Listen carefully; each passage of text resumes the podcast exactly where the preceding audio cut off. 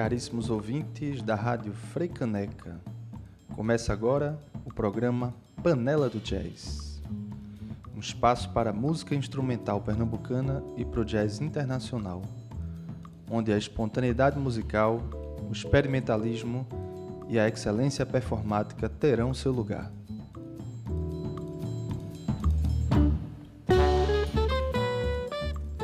Eu sou Ângelo Monjove e este programa é uma produção da sociedade civil.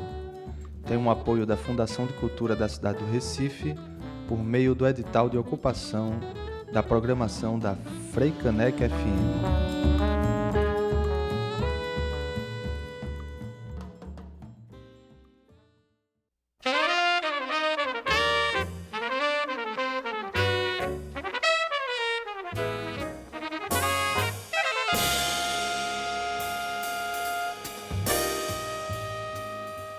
Caríssimos ouvintes da Rádio Freicaneca, este é o Panela do Jazz.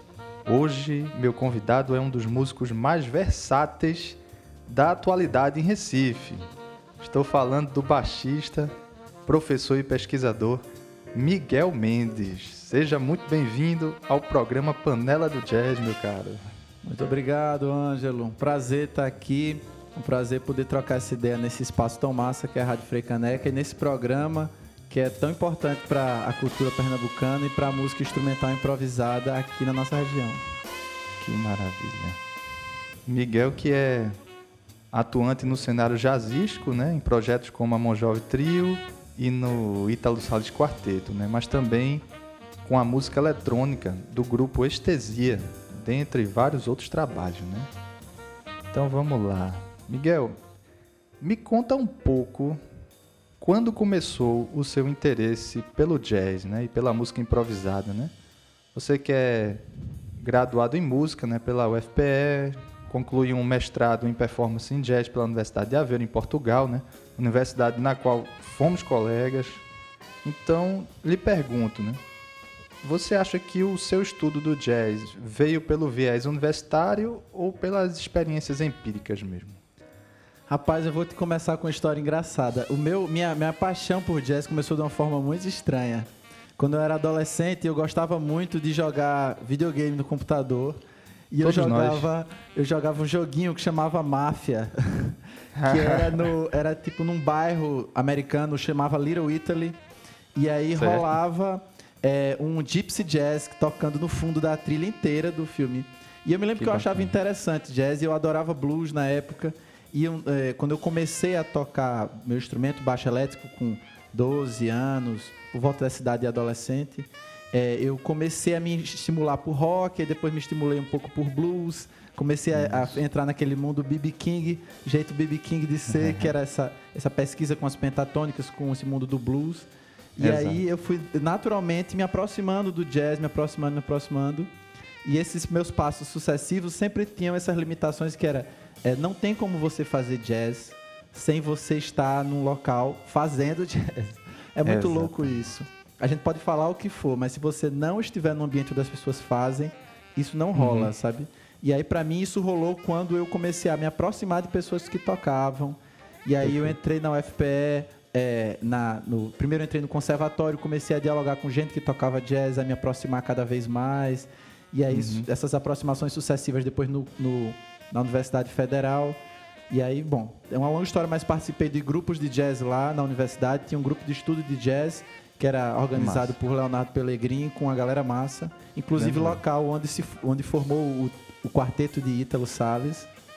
E certo. também toquei na Big Band da Federal que chamava Laboratório de Big Band da UFPE, lá Big, que era tipo uma hum. escola de Big Band certo? Que era uma, um grupo que se apresentava, fazia altas apresentações, mas que a gente tinha oficinas internas, a gente estava sempre estudando em conjunto. Então, assim, é estar tá na assim, rua a, é essencial.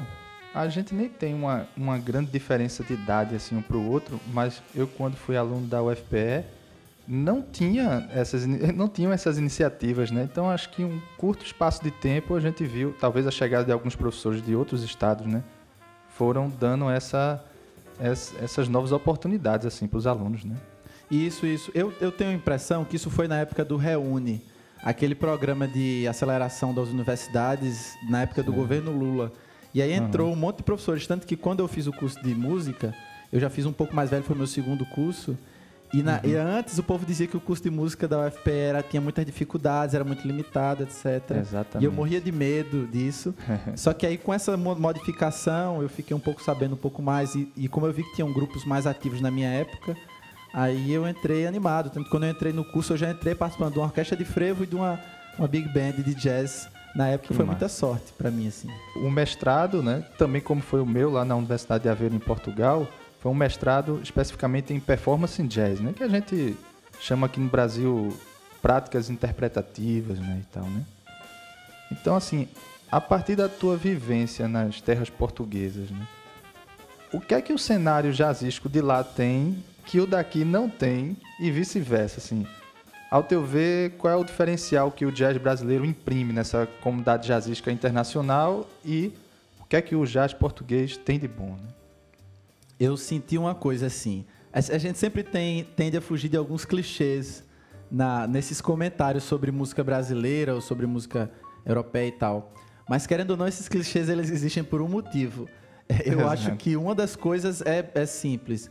É, regra geral, os músicos brasileiros chegam com uma riqueza rítmica para a improvisação Bacana. que é, é, é bem assim é, diferencial, sabe? Não, uma Uhum. riqueza rítmica de influência americana, ou seja, existe uma influência americana brasileira de soul por um aspecto e um soul brasileiro e um funk brasileiro. Ao mesmo tempo tem o samba e esses ritmos mais Uhum. Isso. sincopados que dão a gente outros caminhos de improviso e a gente ainda tem influências de harmonia do, da bossa nova, ou seja, a gente tem várias fontes para beber na música brasileira e influências de vários lados. Eu sinto que a gente traz muito isso para esse jazz europeu, né?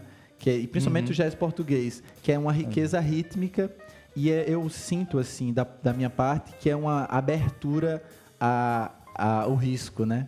Eu sinto que nós, como Perfeito. brasileiros e músicos, a gente está sempre se jogando no risco, porque eu acho que faz parte da brasilidade viver nessa fogueira, nessa loucura daqui. E já os portugueses, eu sinto que eles têm uma coisa que é difícil pra gente. Eles têm, em primeiro lugar, muita organização nas, nos é processos de, de Exatamente. estudo. E eles têm muita, eu, eu sinto muita solidez nas formações, sabe? Então você tem, você encontra músicos assim com uma performance muito equilibrada, muito bem trabalhada. Sei lá, é, eu- um baterista como eu acho que era Marcos Cavaleiro, um cara que eu vi tocar Excelente assim, baterista. E eu disse, meu Deus do céu, que esse cara tem uma formação incrível e que não é uma formação técnica, é uma formação de artista músico. O cara saca de Exatamente. música, o cara pesquisa arte, pesquisa música, o cara provavelmente lê poesia, vê filme. É um cara que é um artista e é um músico. E eu sinto que no Exatamente. Brasil a gente tem esse, esse problema, sabe? A gente tem muitas capacidades, mas Uhum. a música aqui no Brasil, ela às vezes está a profissão de músico está um pouco às vezes dissociada dessa profissão de artista. Parece que são músicos mundos separados, né? Exatamente. Essa base eu tive a oportunidade de ensinar lá numa escola de música, basicamente um conservatório, né, para adolescentes, meus alunos, a maior parte deles. E essa base eles estão muito bem trabalhadas, né? E, e o jazz, a prática do jazz, a improvisação já é uma coisa institucionalizada lá, já está nas universidades, já existe um corpo de conhecimento que eles trabalham, né? Isso de fato dá um background absurdo. E tem um pouco a coisa do europeu que, que deixado pelo legado da música erudita, né, de, de- da questão do timbre, o cuidado com o timbre, da sonoridade, isso também é uma coisa incrível, né, que eu percebi lá. É. assim. Eu sinto muito isso. Lá é muito difícil em Portugal você ver um músico com um som ruim de instrumento. Eu acho que por alguns motivos. Primeiro, porque eles têm esse raciocínio que eu sinto de artistas, eles sabem Uhum. da importância de ter um som bom. Segundo, porque eles têm acesso a equipamentos com um valor de compra mais barato. Isso essa- ajuda também. Ajuda essa, e essa prática de pesquisa, né? eles têm esse hábito de levar a sério isso. Eu acho que no Brasil, principalmente em Recife, a gente às vezes tem uma cultura de tem que fazer do jeito que dá mesmo, sabe? Que era uma Isso. coisa que é, ah, tem que tocar no instrumento ruim e soar bem, entendeu? Assim, é bom. Exatamente. É bom que você tocar no instrumento pior e soar bem. Mas vamos todo Aham. mundo brigar para todo mundo ter instrumentos bons, sabe? E eu acho Por que é uma, é uma postura bem defensiva. E outra coisa que eu noto um pouco dos portugueses é que eles têm uma mágoa um pouco, confessando aí a psicanálise portuguesa, com a Aham. música popular brasileira. Porque eles, eles não se reconhecem na música popular deles, sabe? Perfeito. E aí o jazz ocupa esse grande espaço na prática da Exatamente. música improvisada para eles. O que Pouca é o triste, coisa né? eu vi dos portugueses que consegue fazer bacana esse diálogo mesmo. Por exemplo, tem um álbum do Antônio Pinho Vargas que pega os cantos aletejanos e põe o jazz no meio, o piano jazz. É uma coisa muito interessante, mas por algum motivo aquilo não virou uma corrente interpretativa, não virou, né? Não foi repetido nem por ele, nem por os outros, por outros artistas. Ou, por exemplo, Mário Laginha e Maria João também. Maravilha. São músicos incríveis, incríveis, mas é como se faltasse uma- um temperinho da baiana, como se diz, uma pimentinha assim da, dessa pluralidade cultural que a gente tem no, no país, né? Algo que estimula a criatividade que por algum motivo lá não se manifesta, apesar da excelência performática que eles têm. Né? É, não, é a excelência e a seriedade na, na performance é incrível. E as influências, né? Eles têm um trabalho de estudo é muito, eu sinto, muito cosmopolita. Os portugueses têm um consumo de arte muito cosmopolita que eu acho que a gente no Brasil não tem tanto, sabe? Perfeito, a gente se exatamente. confia muito na nossa identidade é, cultural, Uhum. que é muito poderosa e que faz a gente ser é, reconhecido no mundo todo. Mas eu sinto que é, a gente pode ser um pouco mais cosmopolita. Não, e não cosmopolita americanizado, cosmopolita mesmo, consumir música do mundo e não consumir só música americana. Que é outro problema que eu Exatamente. percebi quando cheguei lá. Nós brasileiros somos muito americanizados nas nossas é, formas Muito. de abordar, é, conhecer, estudar música, cultura, etc. Com certeza. E ainda tem gente querendo vender o Brasil para os Estados Unidos. Fazer o quê, né? Vamos lá de música agora, com um tema chamado Unquiet Road, de, do disco de Pat Metheny, que ele toca junto com Jaco Pastorius e Bob Moses.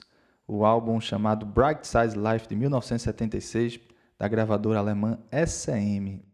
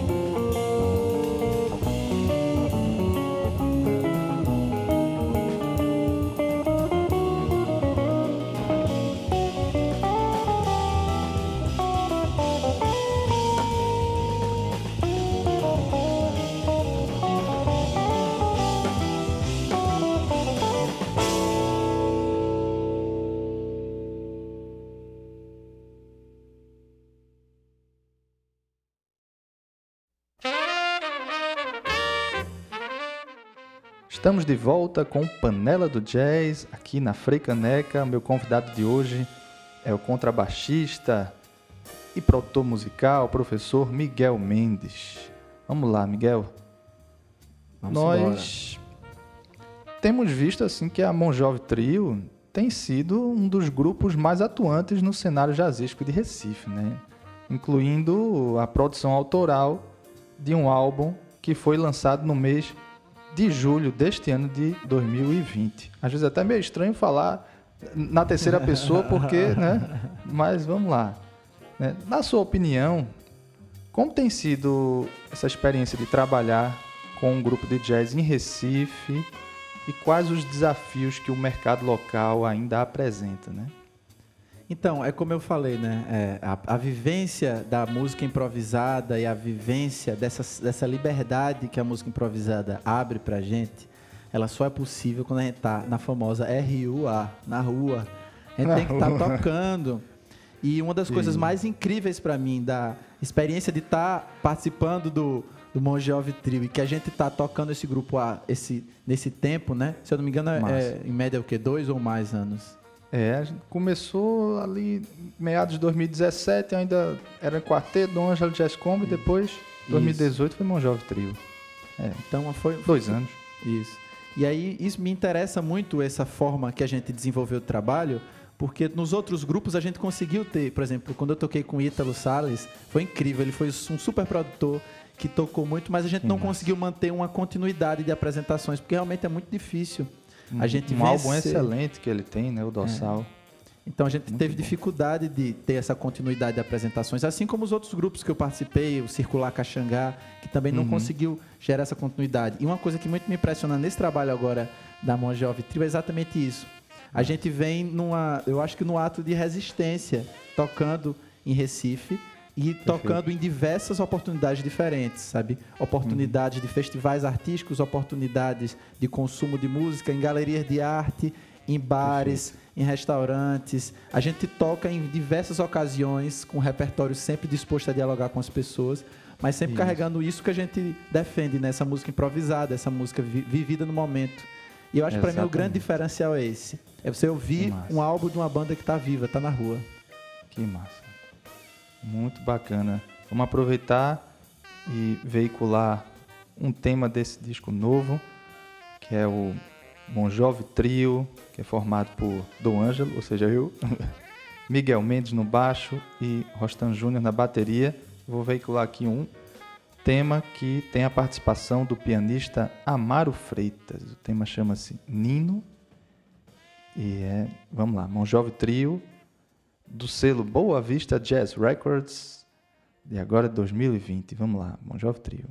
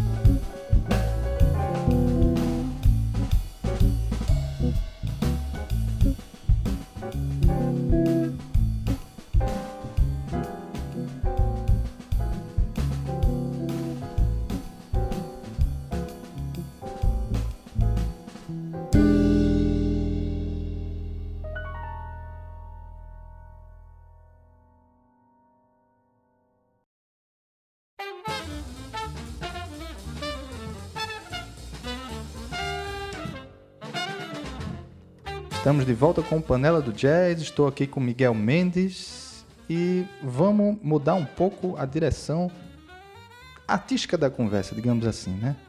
Miguel, gostaria que você falasse um pouco para a gente sobre o grupo Estesia, né? Um grupo que na minha opinião, é o melhor que Recife já teve no gênero de música eletrônica. Tanto pelo processo criativo, de bom gosto estético, né? Quanto pelo domínio do material e da tecnologia utilizada ali, né? Quem são os integrantes e quais materiais foram lançados até então, né? Álbuns, etc, EPs. Massa. Então, gente, é, o Estesia é um grupo formado por quatro integrantes, que não são todos músicos, três músicos e um iluminador cênico.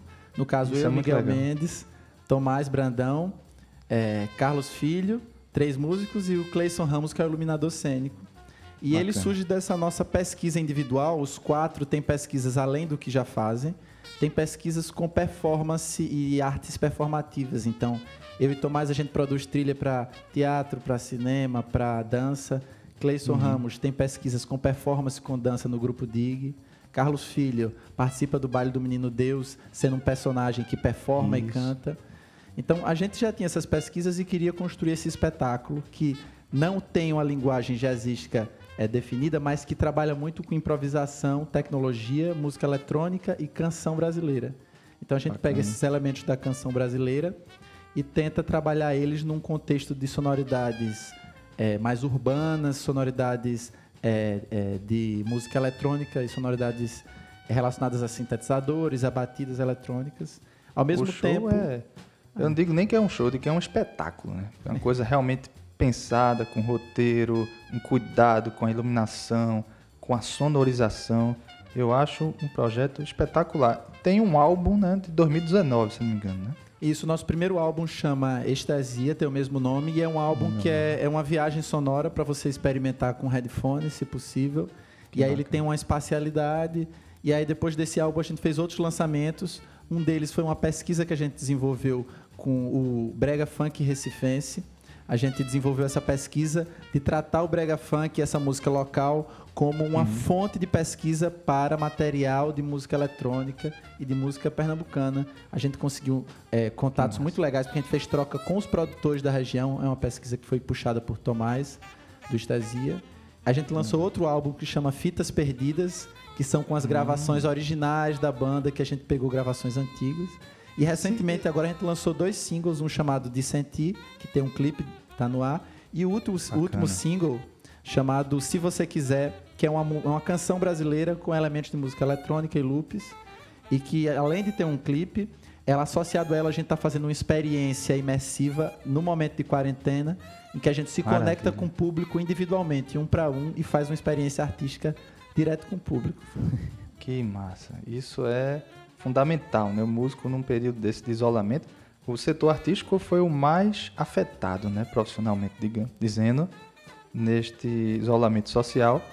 E essas soluções, como você acabou de dizer, eu acho que é onde se caracteriza a questão de se reinventar, né? Como músico e como artista, né? Uh, agora, é, o Estesia, que digamos assim, então, vocês estão inseridos ali também o Pascadu, né? Que é você Isso. com o Tomás Brandão, né? E vocês já tiveram a oportunidade de produzir algumas trilhas sonoras para teatro, né? Quais foram essas ocasiões? Né? Massa. Pronto, o Pática Duo, é o Pática, né? Que é, é esse duo Pática. eu e Tomás Brandão. A uhum. gente tra vem trabalhando com música numa, num ambiente mais experimental, sabe? Então Perfeito. a gente já colaborou de pesquisa, com, né, formação, pesquisa, é. A gente faz trilhas sonoras há um tempo. A gente tem a primeira trilha sonora da gente, por coincidência, foi premiada no prêmio APACEP da peça Duas Mulheres em Preto e Branco.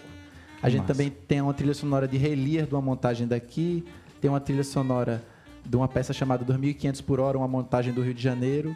A gente uhum. também tem uma montagem que a gente participou, que é de Dinamarca, do grupo Magilute, um, uma, uhum. uma, peça muito legal de um grupo daqui local. E Na várias outras. Foi uma peça super bem falada, assim. Isso. Várias pessoas me indicaram. Eu, infelizmente, não consegui ver, mas praticamente minha família inteira viu o Dinamarca. É uma, é uma catarse, assim. E muita coisa executada ao vivo, muita música improvisada. A gente sempre teve esse laço com a improvisação. Por mais que não Quase seja um improvisação. Happening. É, não é improvisação jazzística, mas uma improvisação inspirada nesse estado de estar aberto. Inclusive, a gente participou da pesquisa de doutorado do Sérgio Godoy. Ele fez uma pesquisa com improvisação Massa. livre. E como prática, a gente participou da pesquisa, criando um ambiente em que todos os instrumentos que os três tocavam podiam ser tocados um pelo outro. Um podia afetar o jeito que o outro tocava. Era Que um bacana. tipo de roteamento digital que permitia que a gente explorasse isso. E a gente fez uma apresentação chamada Labson 3, que explorava Labson. essas possibilidades de improvisação livre nesse ambiente. Muito bacana. Então, vamos de música novamente aqui. É, tem um, um tema muito interessante do baixista Dave Holland, falando um pouco dessa coisa de improvisação livre, que é do álbum de estreia do Dave Holland, né? o Conference of the Birds. O pai, o baixista, o pai do estudo artístico, viu? Um dos caras que mais teve essa briga pelo estudo nas artes e ne- nessa postura política, né? Isso, isso. Esse que é um álbum de nome homônimo a este tema, de 1973, por acaso também da gravadora SM. Vamos ouvir agora Conference of the Birds de Dave Holland.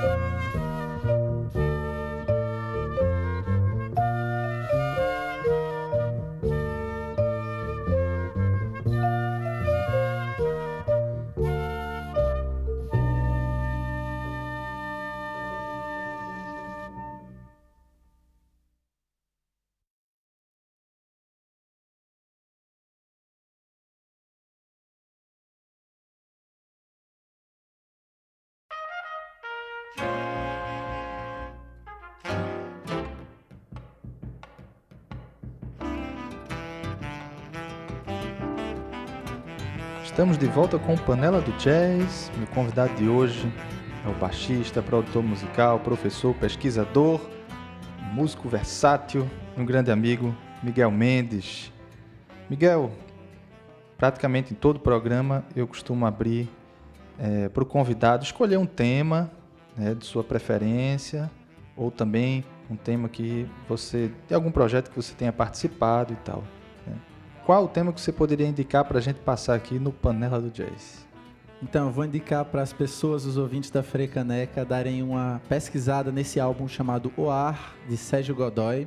É um álbum muito legal que envolve improvisação e dentro desse álbum tem a participação de um grupo chamado Circular Caxangá, que era um quinteto de música improvisada brasileira. E uhum. uma dessas Formado músicas... por Márcio Silva, né? Leonardo Pellegrini. Leonardo Pellegrini, César Berton, Sérgio Godoy e o famoso Miguel Mendes, vulgo E aí, que maravilha. E Sérgio aí... Godoy, que é professor da UFPE, já foi professor da, do Conservatório Pernambucano de Música, né? E tem este álbum de temas autorais, O Ar.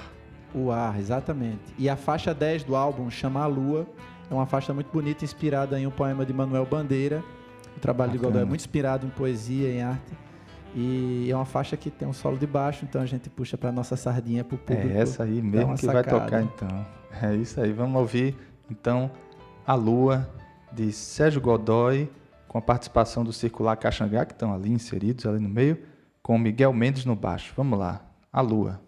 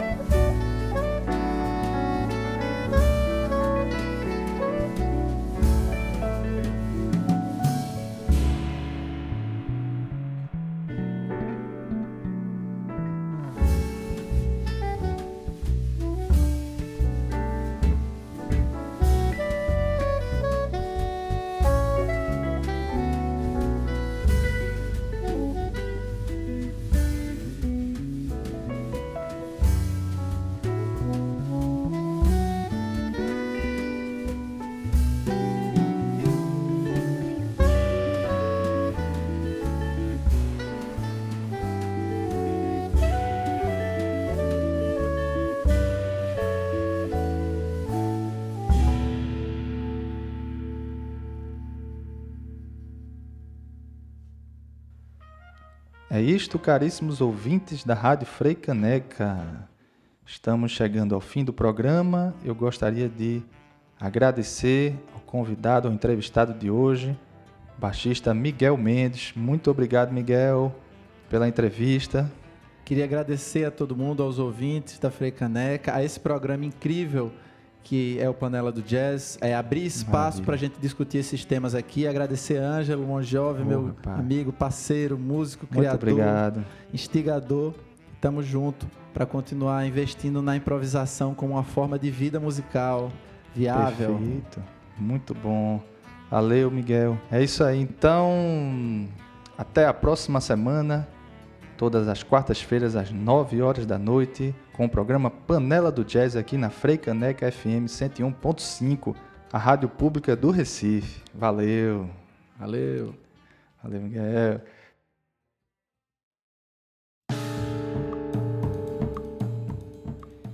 E assim nosso programa vai chegando ao fim. Eu sou Ângelo Monjove, nossa equipe ainda conta com os nomes de Antônio Pinheiro e Rafael Guerra de Melo. Lembrando que este programa é uma produção da sociedade civil e tem um apoio da Fundação de Cultura da cidade do Recife. Agradeço novamente ao nosso convidado Miguel Mendes e desejo uma ótima semana para todos. Até o próximo Panela do Jazz, todas as quartas às 21 horas aqui na 101.5 Frei Caneca FM.